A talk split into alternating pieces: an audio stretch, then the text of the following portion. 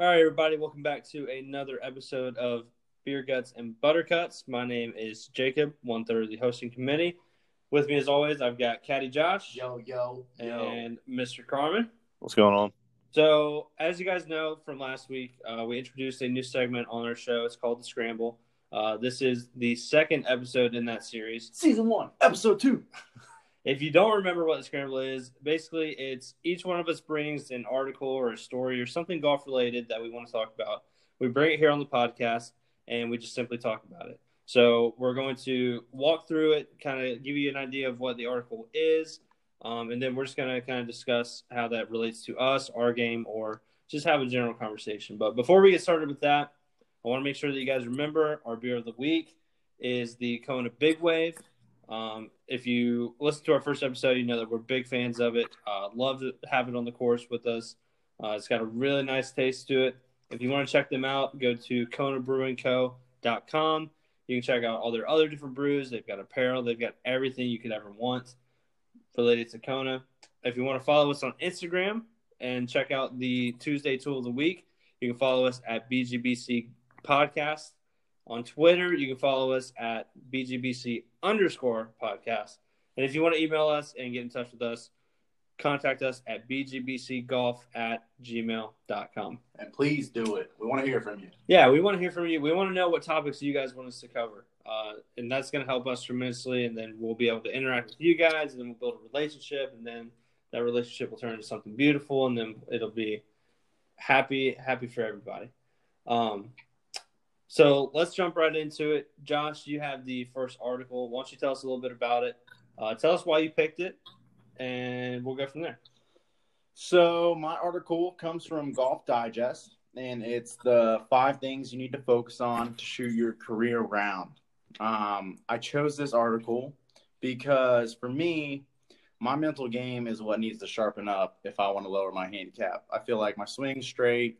I feel like as long as I'm focusing on that tempo and getting into the ball and staying with my swing, then it's all mental from there. And that's where I lose it the most out there. And that's what's got to sharpen up. So reading through this article really allowed me to kind of like I know I've already already done these things here and there, but maybe focusing on them more consistently and applying it to my game all the time and not so here and there and hit or miss because that's what's causing these 90 rounds sometimes and stuff like that. So a little summary is the first thing is your career round is not going to be a perfect round. Uh, they talked about focusing on shot shape and playing your game.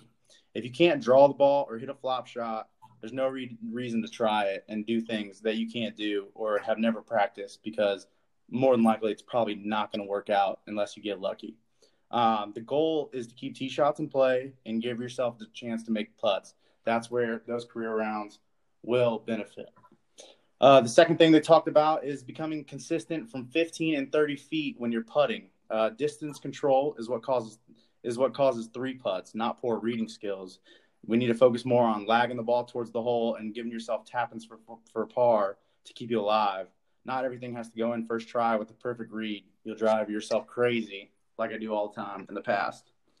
Uh, the third thing is trusting yourself. You got to be able to find your focus to use when you play. Your swing thoughts need to be simple and consistent. Uh, for me, like I say all the time, mine is tempo. If I tell myself, you know, keep your tempo under control, be smooth to the ball, then I know more than likely most of the time I'm going to hit a good shot. So trusting yourself and having a few of those swing thoughts and not focusing on like a million different things can really kind of keep you more relaxed and you don't feel like your mind's racing a thousand miles an hour. You feel like you know, if I can focus on these couple things, my game will succeed more, and that career round might come a lot faster than it won't. And then the last thing, which is four and five kind of together, is never get too up or too down. You can only control so much, and emotions are one of them. So errors will be made on the course, even during your career round, and you got to laugh at the bad. And then when you're on a roll, you got to keep trusting yourself because you're obviously doing something well. So there's no reason to be like, holy shit, I just made three birdies. Like, what the hell's going on? Because, hey, hey, hey, knocking on the door, triple bogey. So my biggest takeaway from this article for me would be the last one, the four and the five, the never getting too up or too down. Um, I'm an emotional person, I'll admit it. Um, and as a golfer, I need to learn to like hold that middle ground a lot better and keep my head in it. And as soon as I duff that first shot, I don't need to be launching that wedge toward the golf cart. You know, I need to keep cool and I need to recover and I got to keep it between the ears and control my emotions a little better. I want you to take the time, go on YouTube and watch Jason Dufner win the PGA Championship. Wow. That man did not have a single smile or a single frown throughout the round. Okay. I mean, he just takes emotion out of it. I mean, even recently, like he made a 60 foot eagle putt um, at the memorial, and he just it dropped, and he just did this right here, just a just a simple hammer pump, and he no emotion, no smile. He go, Yeah. just a You see, but with with that, I feel like you can differentiate a little bit. I think I mean, I think when you do, like, I understand what you're saying. You know, he stayed calm, only gave you that little baby fist pump, kept it rolling, stayed on pace, did what he had to do. I will go and watch that. It probably will benefit me, and I do understand what you're saying. But at the same time, I think it's good. Like, you know, you just rolled in a 30 foot bomb and saved par. Like, fist pump, get excited, and then refocus, get back in between your ears, and then what's going forward. That next tee shot has to be in play. So how can you refocus after finding the celebration?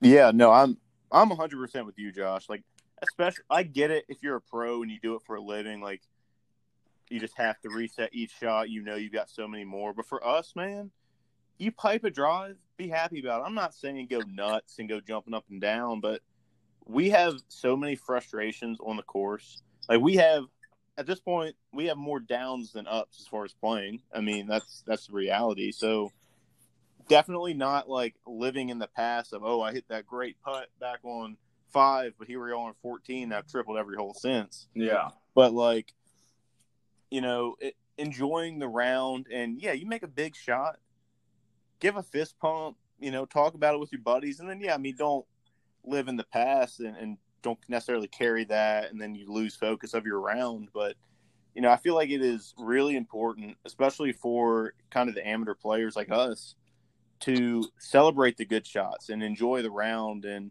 I think it's a lot more important to not get too down when you make mistakes because it's going to happen. And we're all guilty of that, especially myself, of just making a couple bad shots and then just getting so frustrated to the point where it's just bleeding over to the rest of the round. I mean, I was losing it at Lockwood Folly. And then I found this article, read a little bit about it, and went out and tore Tidewater up. Like that's that's the thing. Like you just have to to enjoy enjoy the round in general. You know, we're gonna make mistakes, but you know, obviously don't get too high. eh, But more importantly, don't get too low. Yeah. Have fun, enjoy it. Um, but you know, not don't say even keeled. Enjoy the good shots. I mean, there aren't that many of them for us. And we, are, we are amateurs. We're not PGA Tour players. Exactly. listen. When when I step onto the course, I'm trying to win a tournament. I'm trying to go as low as possible, and I know that if I get too flustered, it's not going to happen. Now, from time to time, I've I've gotten a lot better. When I was younger, I used to throw clubs a lot. I can't tell you last time I threw a club. Um, so I've gotten better about that. But I'll just I don't go like, oh my, what the, like, why did I do that? Like, ah, what am I doing? I'll just be like, man, like, come on, like, get yourself together. Like, what the heck? Like, what the heck? but, but I think the biggest thing that you can take away from the article, which I mean, you have your own, but was the putting. The Yeah. work on the lag putts. Like, don't beat yourself up because you didn't just drain the 45 footer. Think in your head, all right, I know I'm probably going to miss this putt. The odds are against me to make this putt, but what can I do to tap in? Like, Yeah. Yeah. and I think that it was spot on. Just because you three putt does not because mean that you read the putt wrong. It's because your distance control.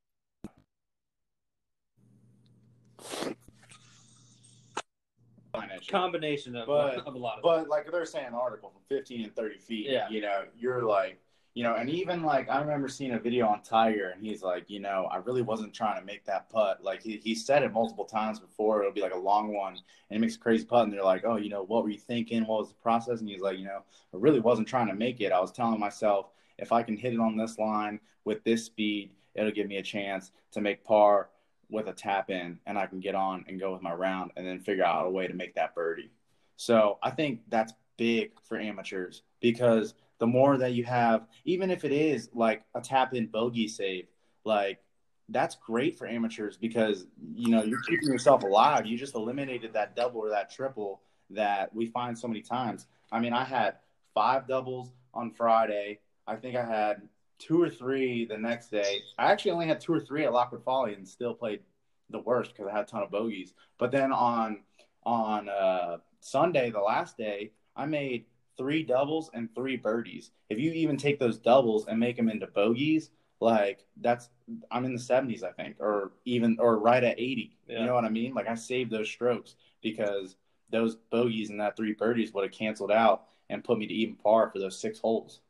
Yeah. So I completely agree with you, and that was probably my next on the list. But I definitely feel like the never get too up or too yeah. down is something really big to focus on going forward as well. That's for everybody. Too. Yeah, yeah, for sure. And that's what that's another thing that I found out about this article is that you know I really enjoyed the information because I think that these ideas are simple enough to where everybody can apply to them to their game, no matter what their swing shape is, no matter what their thought process is. Like everybody's got a different game, but these are five simple things, or four, whatever you want to count it and everybody can apply them to their type of game, and they should be more successful if they can focus on them.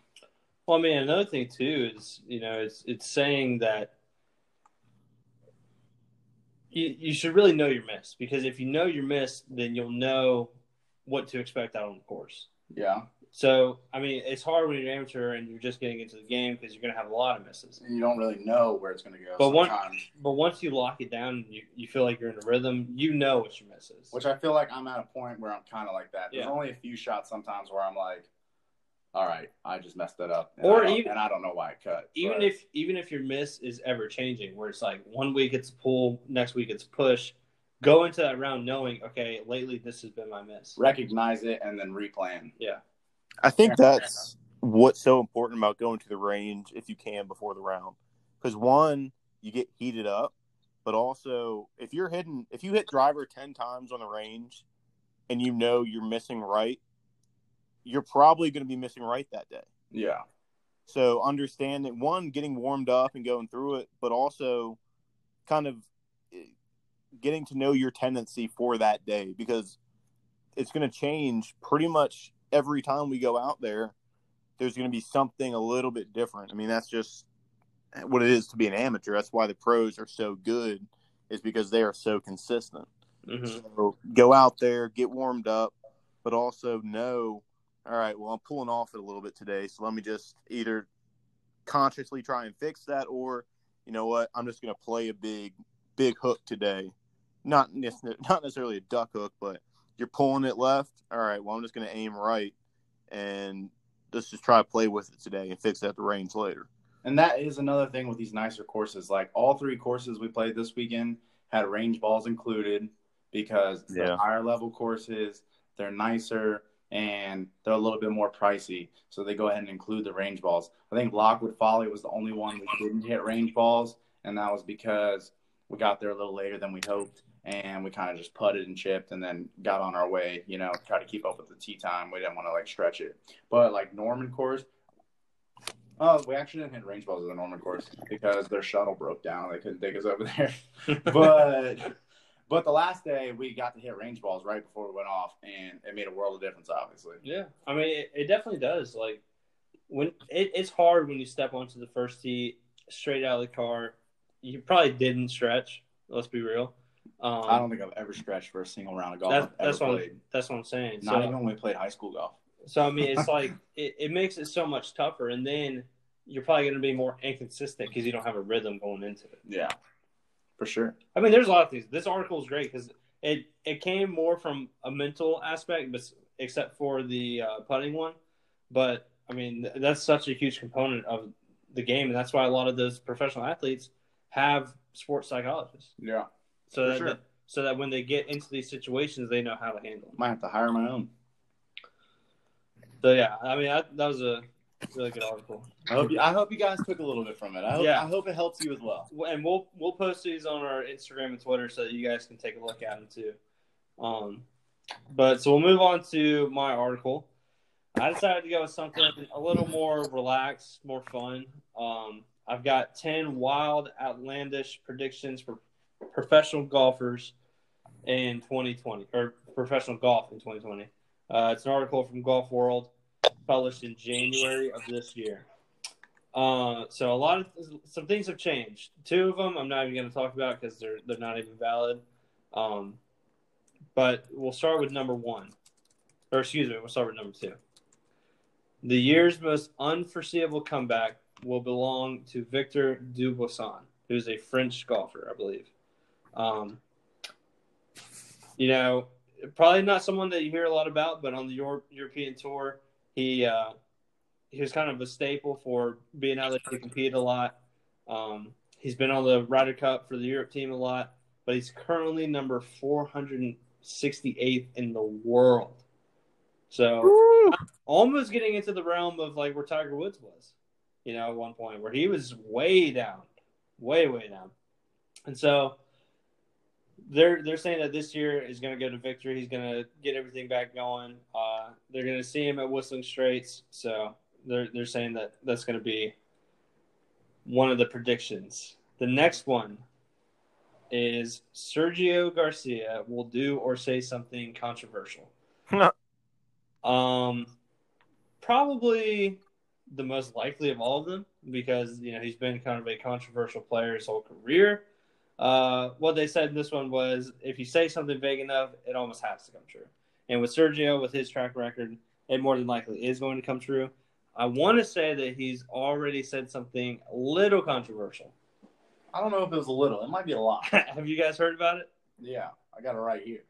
I don't think I know what you're talking about. It was when they first returned from coronavirus, and Sergio Garcia says he feels bad for Nick Watney's positive COVID 19 test and that others deserved it a lot more than him. How could you say that during a time like this in the world that more people deserve to get the coronavirus than him? Like, it's one, it's literally random. Like, you don't know when you're going to get it or how you're going to get it unless you can track back in the details and figure out who you got it from. But it's like, how can you say that about other people just because you know you don't like their philosophies and the way they think, and maybe they were like a dick to you back in the future? You know what I mean? I think he, he's. I'm gonna give him the spiteful guy. benefit of the doubt. You're going to do what? I'm gonna give him the benefit of the doubt and say that maybe because English is his second language, uh, No, no, no, no. that words were kind of mixed up there. Like he didn't deserve this, and the way he now I, I'm not a Sergio fan, so I'm just maybe I'm playing devil's advocate sort of, but I don't know. Like that seems I don't obviously I don't have the tone or anything of how he's saying it, but I think that it's possible that that could have been uh, twisted a little bit, and that he didn't necessarily say, "Oh, he deserves it," he doesn't. You know what I mean? Or he could have took a completely different approach and just not said it.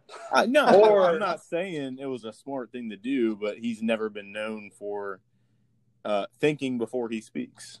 Or a So- third option, he most definitely said it. He knew exactly what he was doing.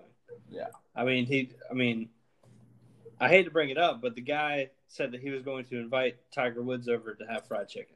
Yeah, yeah. I mean, that's uh, you know, When did he say That's- that? This Pretty was damn like when they had a big rivalry, Oh, like back in the day. back in the day. Damn, that's Yeah. crazy. I mean, he's uh, He's a hothead. He's got no class. Even when he came up to the tour, he was throwing clubs, throwing shoes.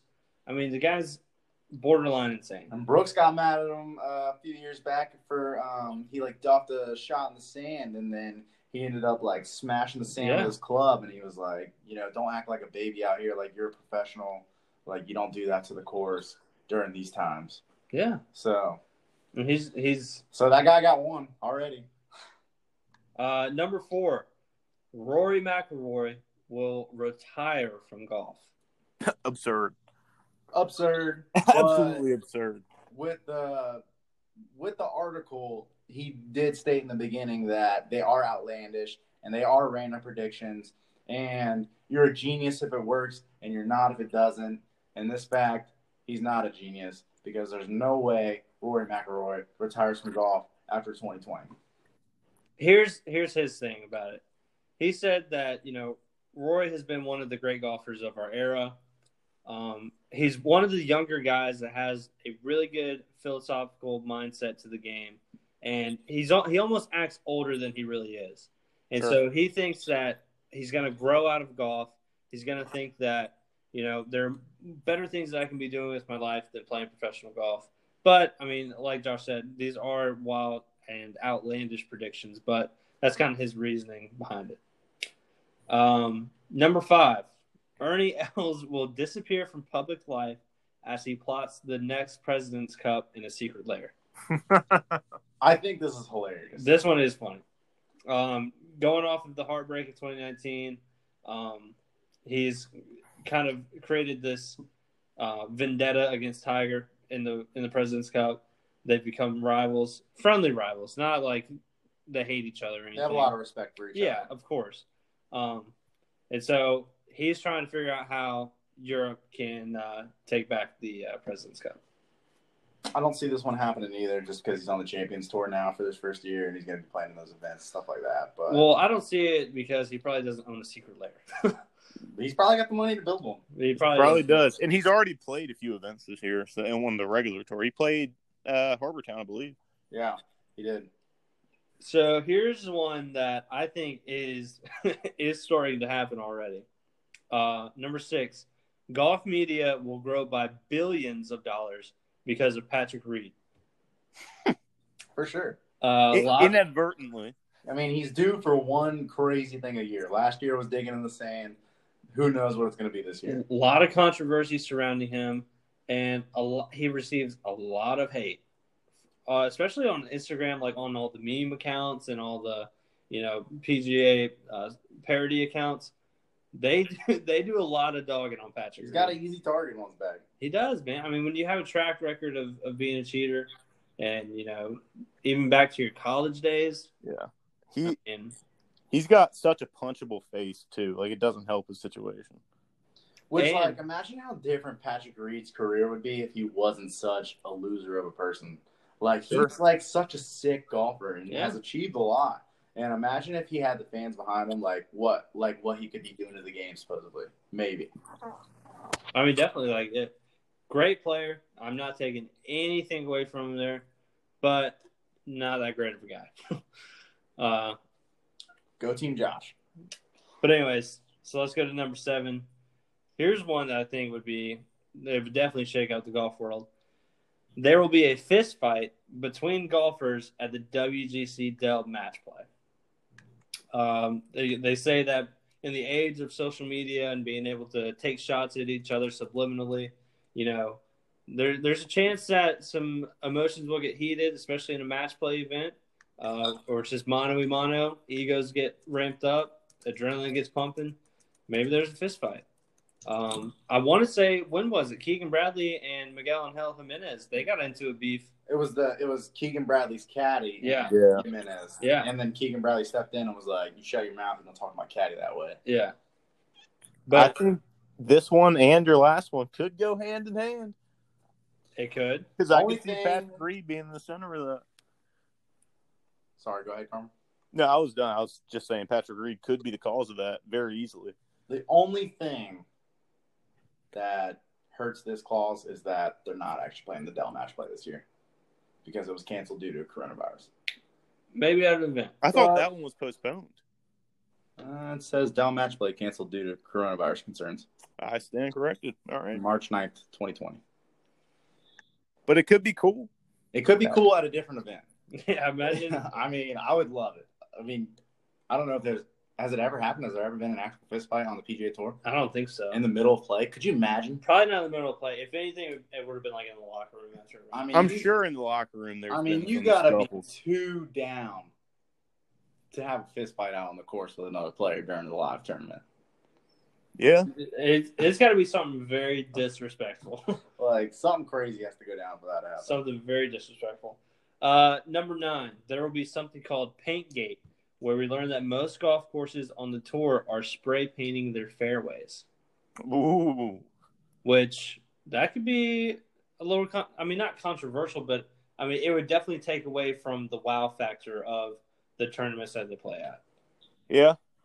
Here's my only devil's advocate argument to that is that I did maintenance this past semester for one semester, three months at a local course. And when it was time to fertilize and spray the course, the fairways, the greens, around the greens, stuff like that, the chemicals that we buy that are produced, and I'm sure the PGA Tour uses a lot of similar ones. Maybe they have better ones, I'm not sure. But they're already blue and yellow. So when you mix them, they're already green. So that's just them taking the technology that they have and what they use to spray the greens and stuff like that. And they're already making it green to match with the grass. I mean, I, I totally agree with you. I mean, even working at Old Bow, like we sprayed a lot of stuff too. But these are PGA Tour events. These are nice courses. They have plenty of money to do whatever they want to do. Yeah. Uh, I mean, it just, like I said before, I think it would take away from some of the value and some of the like, you know, maybe some other courses are worth mentioning to be played on tour as opposed to others Yeah. Fair if, enough. if they're spraying. But then at the same time, you know, you get to these courses that are in a lot of hot heat during the year and they're Bermuda based. Like those are going to go dormant. Those are going to go brown. So if the course wants it green for the tournament, you know, they're going to go spray those chemicals and they're going to make it more appealing. But I completely understand your point as well. Shut the course Man. down and spend some money. shut the shut the course down completely and rechange all grass. Well, you're about to have a PGA sanctioned event. You're going to get plenty of money from it. I Yeah, I- think it's, sometimes I think it's sick when it's like all dormant, like all brown, and you're just like, Yeah, I mean, sometimes on, on, on tour, like on TV, you can see the brown spot, yeah, especially on the greens sometimes, yeah. especially link style. Were you about to say something, Carmen? Yeah, I was just saying the amount of money and technology that they have. I mean, the reason Pinehurst is getting the U.S. Open again is because now they can keep those the greens and fairways green in that heat. The reason they went away for so long is because like they just burn out in the, the Carolina heat. But now with the new irrigation that they've got and all the new technology, there's no excuse for these courses to be painting their greens or painting their fairways. Yeah. And so, But it would be controversial. So I mean, the statement is correct in that in that regard. so the last one on the list, Brooks Koepka was secretly rattled by his PGA Championship win and will never be the same. And Oh, I hope so. we, we I mean, we're kind of seeing it right now. It's kind of scary. You We're kind of seeing it right now. He's fighting. He's finally getting to the playoffs. His He, brother's playing better than him. he just he just recently missed the cut in a not a like a hard field to compete in. yeah. Not one of the hardest courses on tour. You know, I mean, I I hope it doesn't happen, He's rattled. but he might be rattled. He's, I mean, he's rattled. I don't know how you get rattled by a PGA Championship win. I feel like that would motivate you and like get you, you know, rocking and rolling. But I don't know. I, I That- mean, it, it's definitely a wild prediction. yeah, because the thing is, like, he's never played normal events great, but he hasn't been missing cuts and playing as bad as he's been these last few weeks. You know, I mean, usually it's just he'll make the cut, and then Saturday and Sunday he'll just be working on stuff, and he'll finish, you know, twentieth or something like that. But he's been playing. He's also had stretches of holes where he goes like birdie, birdie, birdie, but then he'll throw in a double bogey, just making some really bad shots. So it's uh it's definitely something to watch. I mean, we haven't seen him play like this in a couple years now. Since he's gotten his starting. Yeah, Yeah. that's true. So Something to keep an eye on. So something to keep an eye on. So those are uh, eight wild and outlandish, outlandish uh, predictions for professional golf. But if you want to check out the other two that we did mention, be sure to click the link on our page and you can read it for yourself. So now going into Carmen, what article do you have for us today? All right, so on uh, Golf Digest in April, there was an article of uh, it was titled "Whose career is wildly different if Tiger Woods didn't exist?" And I feel like this is a topic that a lot of people have probably thought about before. Anytime a really dominant team or athlete comes about, you can have this conversation, but maybe none more prevalent than Tiger Woods. I mean, he, he is the most dominant solo athlete of all time across any sport, at least in my opinion. I'm sure in, in most people's, to be honest with you. Because the run he was on from the late 90s to about 2013 before we got hurt was just unbelievable. I mean, definitely. Like, I, I'm pretty sure at one point, him and Phil Mickelson were the top grossing athletes, and both of them were professional golfers. Yeah, back to back, both of them. Yeah. So there, I mean, there's uh, this is kind of a panel article, uh, so each of these guys picked uh, someone different. So the first one was Chris DiMarco. Mm-hmm. Didn't really know a whole lot about him, to be honest with you. Uh, had heard the name a little bit. He does come on uh, Golf Channel every now and then to commentate. But the argument that they make is, uh, what is his name? The guy, the guys writing this are Alex Myers, Joel Beall, Chris Powers, and Daniel Rapaport from Golf Digest. Uh, and Myers says, uh, the plucky player may have won just three career PGA titles, but he was outdueled by Tiger in two majors, including the 2005 Masters. So you want to talk about a guy who could potentially have two major championships and what that could possibly do for his career, for anyone's career. And he ended up only having, uh, let's see, two career victories, Three. three career victories. Okay. Yeah. I mean, that's that could that could chance life changing if he even wins one of those. Yeah. Um, I mean, that's uh, they say it could make a case for a Hall of Famer. I think it's possible. Um, but one thing that I was a bit offended by is the next guy said is Rickie Fowler, this generation's Chris DiMarco with better marketing. Relax, relax. Uh, but I think he has a point here. Uh, I mean, given granted, Rickie's still young, he's still got plenty of time to do what he needs to do. But if he were to retire today, I think that he's right. You know, he's he's won on tour. He's basically won the fifth major if you count the, the players. But I mean, he not that he's been beaten out by better players because he hasn't really had a good run at a major yet. I don't think where he's like finished tied second or anything like that. It's almost like another Sergio Garcia thing where he like defeats himself. Well, I I don't even want to get into that conversation because Sergio and Rickie are two totally different people. I mean, I as much as I love Rickie, I gotta go with Jacob. I completely agree. I mean, the marketing behind this guy is amazing. Yeah, Besides his results, and I mean, it's I all, hope I hope he proves them wrong. I hope he goes down the road and gets more wins. But that's beside the fact. We're not talking about Rickie. but I think also like one of the things is that he was the first, kind of like one of the first ambassadors for Puma Golf, and they probably just threw so much money at him for him to get onto the platform that he is now. Yeah, for sure. I mean, he's also already see a got lot seven today. PGA wins. You know what I mean? I mean, as opposed to three, that's already significantly more. Yeah, but also think about the technology that he's playing with now as a, as compared to Chris DiMarco. And he doesn't have a Tiger Woods absolutely dominating the field. Exactly. He just got like four other people that are dominating the field. Yeah, it's like a rotation. Yeah. That will be an argument for a different time. Uh, I guess I see where he's coming from. I just highly disagree. You guys do agree. Moving on. Ernie Els is the next uh, candidate that they talk about. And I think that's an interesting one because he's already a golf Hall of Famer, already one of the better players to play the game. Um, but kind of he came in and towards, I guess, he's still playing, so not the end of his career, but as probably the back end of his prime is when Tiger was on his run.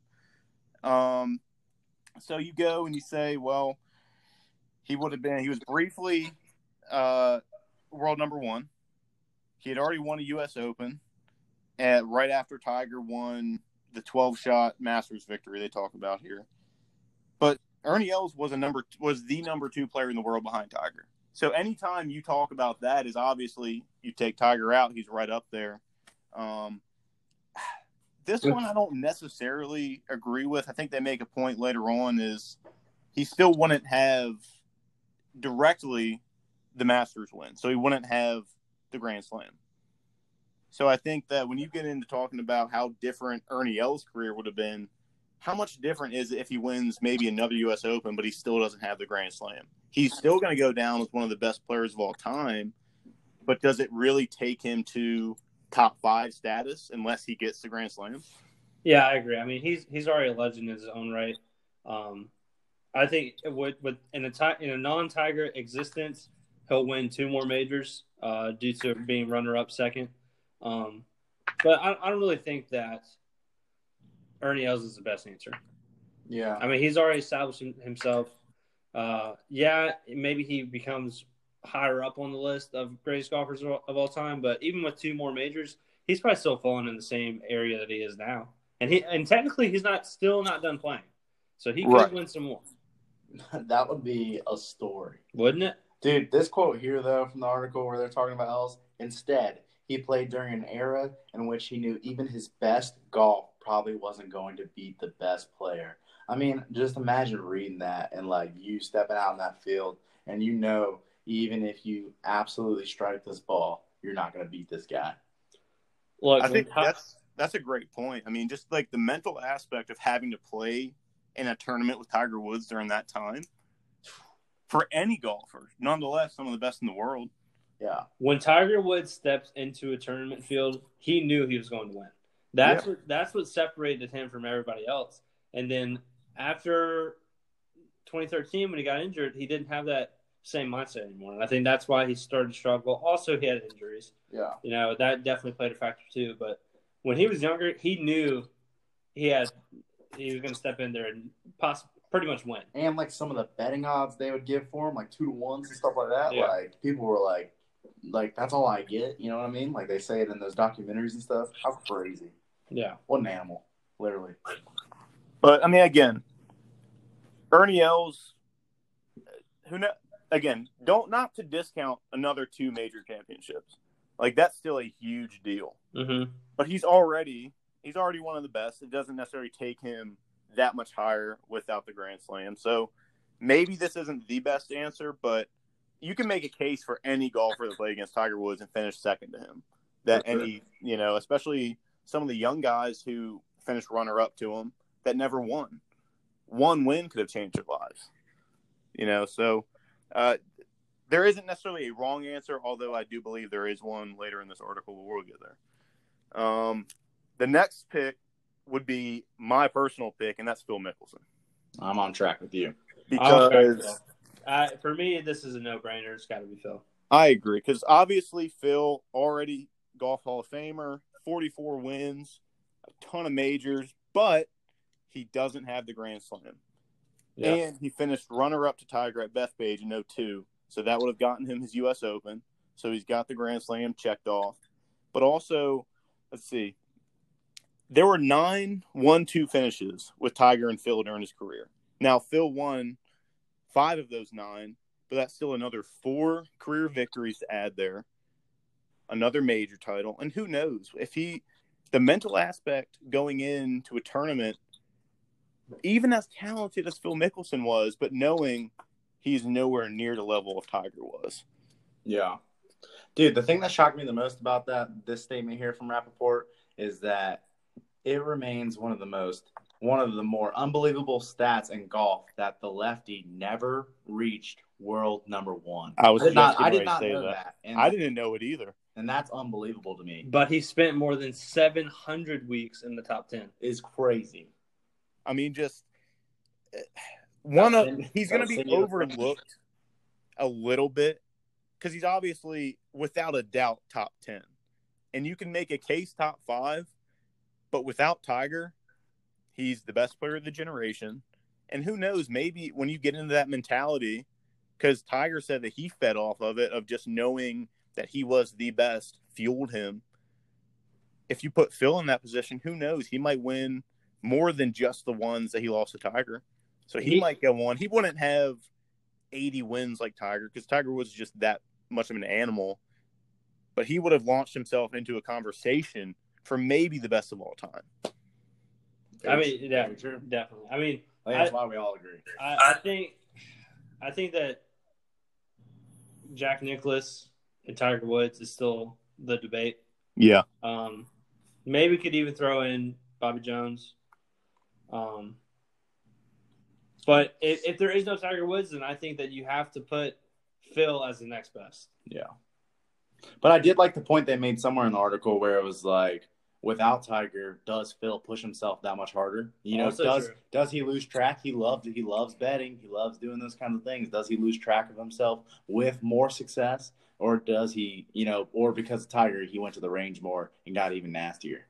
So I did like that point, but I'm still not changing my answer. Phil Mickelson is the biggest regret. Yeah. I agree. I mean, and it's I think it, you could also say it's so impressive that Phil has still had the career he's had in the Tiger era. Also true. You know, Very- yeah. 44 career wins, 51 if you include uh, European Tour. I believe 51 is the number. Five Um, majors, yeah, I mean it, it's missing the Grand Slam by one right now. oh so many second place finishes. It's, honestly it's crazy how many second place finishes he has at the U.S. Open. he's back at Winged Foot, the site of his biggest meltdown. Maybe he pulls it off this year, fellas. Honestly, Maybe he gets it in the books. I hope so. I hope I, so I too. too. I manifest for him. When when I was younger, and the whole Tiger and Phil thing was going on, I did not like Phil at all. I, I didn't like him. I wanted Tiger to beat his ass every freaking week. But now, the more that I've gotten older, and the more that I realized, you know, what he's done for the game and how good of a player he is, I've started to become a big fan of his. How can you not, how can you hate him? Well, I did. I just didn't like him. Be, it was mainly because Drew liked him a lot, and Little brother battle. and it was a brother rivalry where it's like, oh, my guy's gonna kick your guy's ass. And then as as the years gone on, I was like, all right, you know, I, I get where he's coming from. Phil's a good guy. Yeah, I mean it's uh it's turned into a more friendly rivalry lately. Yeah. I guess with age that happens. You know, neither of them are young anymore. Yeah, and at the end of the day, you got to respect the other guy. You know what I mean? Yeah, because they were just going back and forth, and it was obviously one sided. But for so long, I wish I would have been maybe a little bit older back then and appreciated golf more, just to really watch both of them in their prime. Uh, would have been absolutely incredible. But no, I, I think we all agree that that is the the correct answer. But they do pick out a few more guys, and this next one I just really disagree with a lot, and it's Sergio Garcia. Like I, I, I agree. just- I agree too. it yes, he would have won a PGA championship, but it isn't as if like Phil that he was just knocking on the door and Tiger just kept slamming it in his face. It was just that one victory. And everything else has been self inflicted. He Yeah. just implodes on himself. Very true. Because I mean, the same argument that they made for Garcia, where like, oh, if he wins in Medinah, then he goes on and maybe wins a lot more. That same argument can be made for a bunch of people that have only won like a major here and there and only Yeah. other events. You know what I mean? It's Look like, at Martin oh, Kaymer. yeah, for sure, for real. That's honestly a great pick. I didn't even think of that, Carmen. Yeah, like it's uh, he. It's not like he's never won a major. Yeah, You know what I mean? He's he's won the Master, so I don't understand. I guess I understand like the argument he's trying to make for the sake of the article, but you know he grew up in the same. It was Sergio and Tiger, very same era. Um, Sergio nowhere near Tiger in talent or wins, but no, everything, all of his faults have been because of himself. You know what I mean? Like, I don't think that one, yeah, I don't think that one win changes his confidence. I don't necessarily think he lacks confidence. He just lacks composure. And that one win at 19, I don't think changes that one bit. If anything else, maybe he becomes a little bit too cocky and more hot headed if he wins and has that success at an early age. I mean, it could go either way. I'm not saying that it's impossible, but I don't see that as a crushing victory or a crushing defeat. More like looking back on it, Phil losing to Tiger at the U.S. Open. It wasn't crushing, but looking back on it is like, wow, that one win puts him at another level. It doesn't do that for Sergio.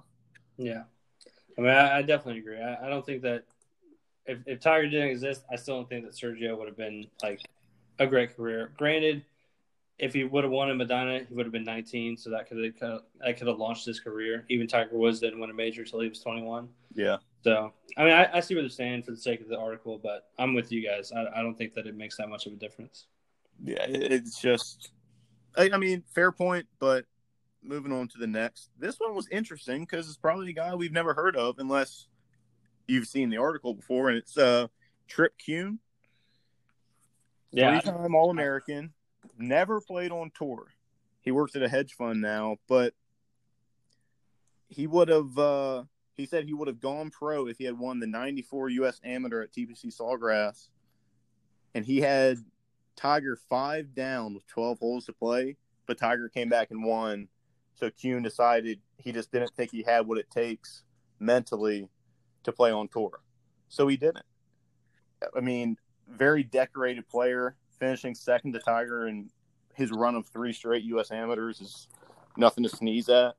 Um, but who knows? If he wins, he might be the next big guy on tour. Granted, he said he has no regrets. He went on to he's working in finance and he wouldn't have had his family without it. And it's it's good to hear that just because something like that happened, it's not like it crushed his life. It launched himself into what he wanted his life to be. Yeah, it gave him a different chapter, which is awesome for him. But yeah, it's not like a meltdown. Or Gr- like great journalism here, though.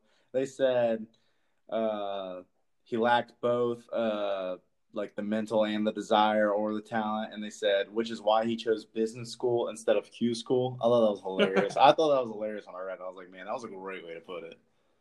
I think my favorite thing from this article was at the very beginning, where he said, where um, Joel Beall was talking about Raiders of the Lost Ark. He said, Raiders of the Lost Ark was on over the weekend, and I stumbled on the part where Indiana Jones discovered the Well of Souls in the desert. And all I could think was, Well of Souls would be a great name for Tiger's trophy room. I mean, that's Yeah, I like that's that. another That brilliant. was a Great good article. time. Out of all three articles, I like all three articles. I think they're very strong. I think they're very interesting. Uh, I think I love that we all had a different approach. But honestly, I was the biggest fan of Carmen's and thought that was the most intriguing. And when Yeah. once I stumbled upon it, because I think everyone to a degree has wondered what golf would be like without Tiger. Now, all of these careers would have been enhanced, but the game of golf would not be near what it is today if Tiger Woods didn't exist. Very. I think that's also something to take into account. Yeah. Well, I mean, this just had a lot of room for discussion, too. Yeah. um, because there were plenty of other players that we could have mentioned, and you know some players that we didn't know about with uh, Mr. Vijay. Singh could have also you could have made a, a case for him. You know, obviously he still had a great career, and he was uh, he had a great career before Tiger too. But he had some battles with Tiger towards the end of his prime, and who knows? Maybe he wins a few more tournaments, we think of him a little bit differently. He might be kind of in a category of underrated to a lot of people when you look at what he's done in his career. Yeah, because they did say in the article they said Els and Vijay Singh share the lead when it comes to runner-up finishes, which you know I didn't know that either. I wouldn't, I would have never even thought of Vijay Singh. This was a great article by them. I mean, I was I was really impressed with one. The topic's interesting, but they did a really nice job putting it together. Well, it's cool because it had it was it was a panel. You know, it wasn't just one guy writing the story. Yeah, So and honestly, like if we had done this and maybe did our research into it, we wouldn't have come up with Sergio. But I think looking into it, we obviously would have come up with Phil, yeah, um, and come up with uh, with Ernie Els and maybe even Trip Kuhn because I know I googled him after after I read it, and there's been a bunch of articles detailing his life and, and how it was so different because of losing the tiger. But again, in a really positive way. It isn't like he had a mental breakdown, like the life was ruined. It just he decided it just wasn't for him, and he's had a lot of success elsewhere. yeah, more power to him. Yeah, Definitely. So those were three good articles. That's kind of what you can expect from the scramble each week. Uh, next week we'll have three new articles that we'll discuss. Um, but in the meantime, be sure to follow us on Instagram. We're going to be posting the Tuesday tool of the week this week. Uh, we want you guys to know what it is, and that way you can get some more information on it. Follow us on Instagram at BGBC Podcast. On Twitter, you can follow us at BGBC underscore podcast.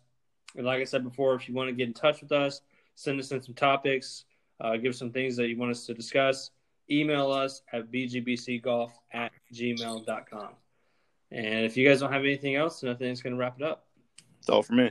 I'm gonna beat y'all's ass this week in the BGBC Cup. My team is coming strong. Y'all watch out. Okay, okay. All right. Talk to y'all later.